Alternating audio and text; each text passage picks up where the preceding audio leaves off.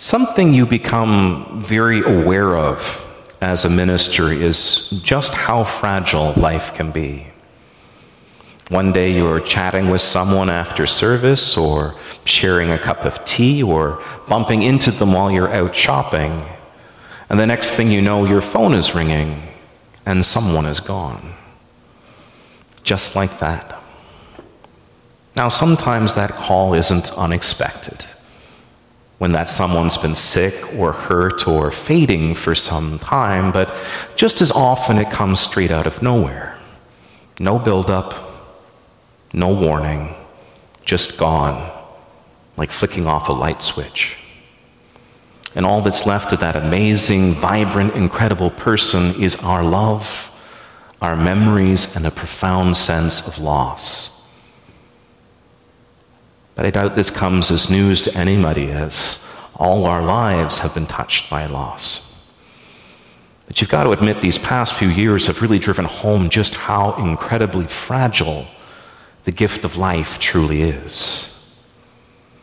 I mean, for the past two years, we've lived in various states of lockdown as COVID 19 tore its way through our province, our country, and the world, making hundreds of millions of people sick and killing more than 6 million, 218 of them in Nova Scotia alone. And despite some of the rhetoric you've heard, not all of these people were sick or old to begin with. They were parents, children, healthy young men and women who all went from fine to gone within a week. Just like that. Or how about what's going on in Ukraine right now?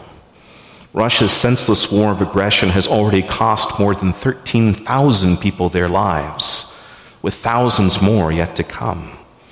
And many of them have been civilians who were sheltering in their homes, going out to get food, or in some tragic cases, while attempting to flee the conflict through green corridors, routes guaranteed by Russia to be safe for refugees that were then shelled anyway when people tried to use them. But honestly, in the last few years, as terrible as that conflict is, it's just a drop in the bucket. The war in Yemen has claimed 370,000 lives since it started in 2011. The war in Syria, somewhere around 600,000. And the ongoing conflict in Myanmar, anywhere between 150 and 200,000. And in most cases, those numbers are still going up. Then there are more personal losses, not caused by war or plague, but gone nevertheless. Our love turned to grief in a split second of tragedy. And that's scary. To lose so many so quickly for reasons that were, to be honest, out of our control. And the first question we want to ask is why? Why are they dead and we still alive? Because we are desperate to establish some kind of causal link to find out the reason why death came for them so we can avoid it. Or to reassure ourselves that it won't come for us because they've done something that we haven't. But those answers, if we find any, rarely offer much comfort. As death, when it comes, often comes without rhyme or reason. And when we can't find an explanation for the things that scare us, we tend to start chalking them up to God that it must be God's will that they died and we live, and that the dead or those who love them must have done something to have deserved such a fate. But we've talked about this before. God doesn't control our actions, so what we do to each other is on us and us alone. And God doesn't micromanage the universe. So, in a universe governed by causality and probability, some things happen by accident that have nothing to do with God or God's people. But that's usually where the conversation stops, isn't it? And we're left struggling to accept that the beauty of life is at least partially in its fragility. And that when death comes, it often comes through no fault of our own, which while true, isn't exactly comforting, even for those of us who do take great comfort in knowing that we're never going to be apart from God or God's love, and that eventually God is going to give us the gift of the joy of resurrection. So we keep wrestling with it, the why of it all. And the more and more often we contend with tragedy, the more and more often we struggle with why. But as I was recently rereading Luke's gospel, it made me wonder if asking why is really the right question. I mean, today's scripture reading starts with Jesus being told about the tragic deaths of some fellow Galileans, people he may well have known and grown up with, as Galilee isn't that big a place. And what's really got them freaked out isn't so much that they died, but in an act of state sanctioned terror, Roman legionaries had cut them down in the middle of an act of worship. Now, as you might guess, this is a blasphemous thing to do and considered not only a horrible way to die, but a disgraceful one as well. And according to contemporary Jewish thought, that meant God had punished them for some reason. So these people who came to Jesus weren't just coming to break the bad news to him, but to ask him why it had happened at all, to help them make sense of this senseless killing. And as quick as you'd expect, Jesus shuts down that way of thinking, bluntly stating that none of those butchered were any better or worse than anyone else in Galilee and were victims of Rome's idea of justice, not God's. And to further illustrate his point, Jesus brings up another incident in which the Tower of Siloam, which was an architectural feature of the city of Jerusalem, tragically collapsed, killing 18 people. Again, bluntly stating that none of those killed were any better or worse than anyone else in Jerusalem. They were just in the wrong place at the wrong time. And that basically jives with our understanding of the situation. And we hear Jesus acknowledging both the beauty and fragility of life, and that he accepts both the certainty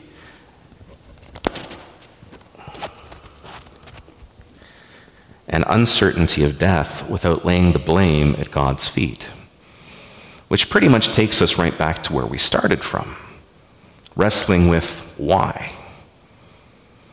But then, just as we're getting ready to have to live with that being the only answer we're going to get, Jesus keeps on talking until pop, out comes something wildly unexpected. But unless you repent, you will perish just as they did. Now, what's that all about? Well, as Jesus often does, he tries to fill in the gaps for us by way of a parable.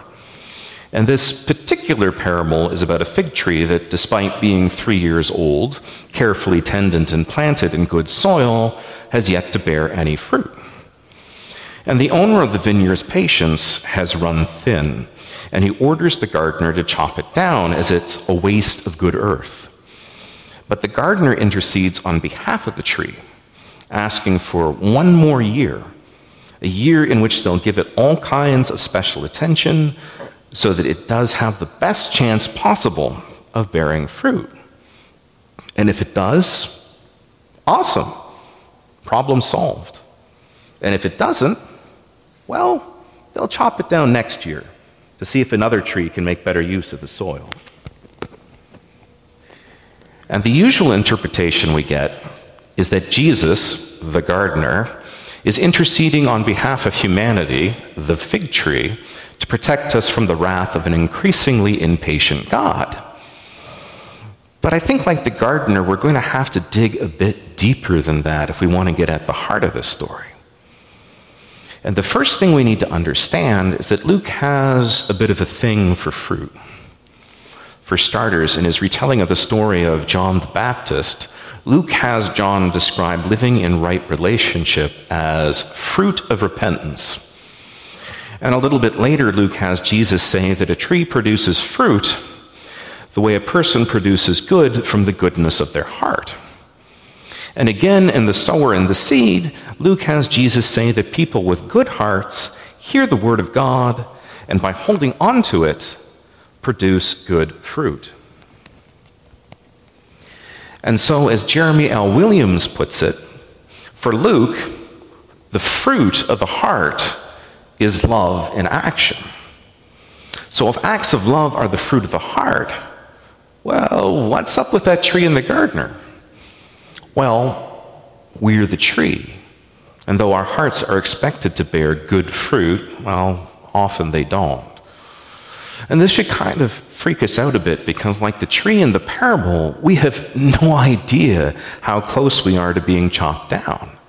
And while God and Jesus, the owner and the gardener, are doing everything they can to help our hearts learn to love that way, we are running out of time.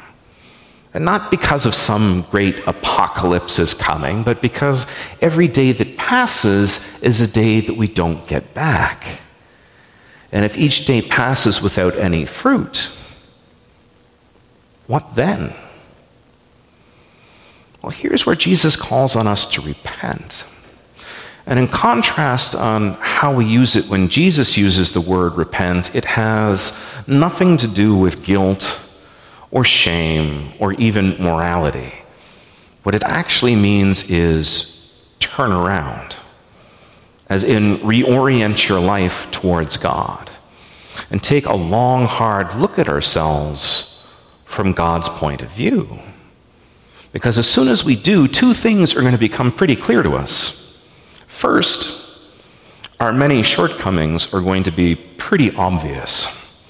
And second, we're going to have to admit the precarious state in which we live. And that realization is going to make a few things more clear to us, like just how urgent this message is. Because if our lives don't bear fruit, the axe is surely coming. And if that axe gets here before we've any fruit to show for it, well, I know I don't want my life to have just been wasted soil. And let's not get to thinking that just because we're still alive and kicking, that means we must have done something right. Because that barren fig tree has been growing in that vineyard for three years without a single fruit to show for it. And without that axe, could keep on living for many, many more. So, what Jesus is asking us to do in the light of this profound revelation is to change the one thing we can our mind, to repent and start bearing good fruit before we end up dead like those Galileans and Jerusalemites. Not from God's wrath, but suddenly and without warning and completely unprepared to stand before God and account for our lives. But please don't think that if we repent right now that that's going to somehow shield us from calamity. Life doesn't work that way. Our lives will be just as fragile and vulnerable as they were before. But that very fragility brings us one final revelation Every sacred second of life is a gift. And we live our lives in that small window of grace between birth and death that God has given us. So, what should we be doing? Well, first things first, we should be rejoicing in the gift of life at the start of each new day.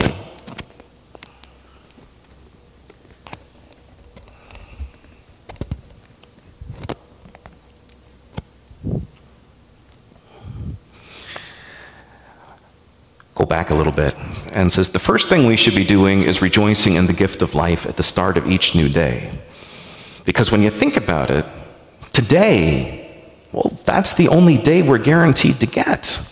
So we best make the most of it. And making the most of it means we need to start asking better questions. To stop asking what people did to deserve their fate because they didn't focus our hearts and, and then and we didn't focus our hearts and minds on doing good. To stop looking for someone or something to blame for our misfortune, because there isn't. and focus instead on tending to our own missing fruit. To stop asking, why, God, why? Because we already know the answer. We just don't like it. And instead ask this What will we do with the time we've been given? And that's where I'm going to leave you this morning. With an answer you won't like, a truth that's hard to accept, and a burning question we can't afford to waste time in answering. Because this amazing, incredible, unbelievably beautiful gift of life we have is short and fragile, quite possibly by design. So the only thing left, perhaps the only thing that ever mattered, is this repent. Change the one thing you can, your mind, and take a good long look at life from God's point of view. And then ask yourself if life is a gift, its purpose is love and it can end at any moment. What will you do with the time that you've been given? Now, can you say amen to that?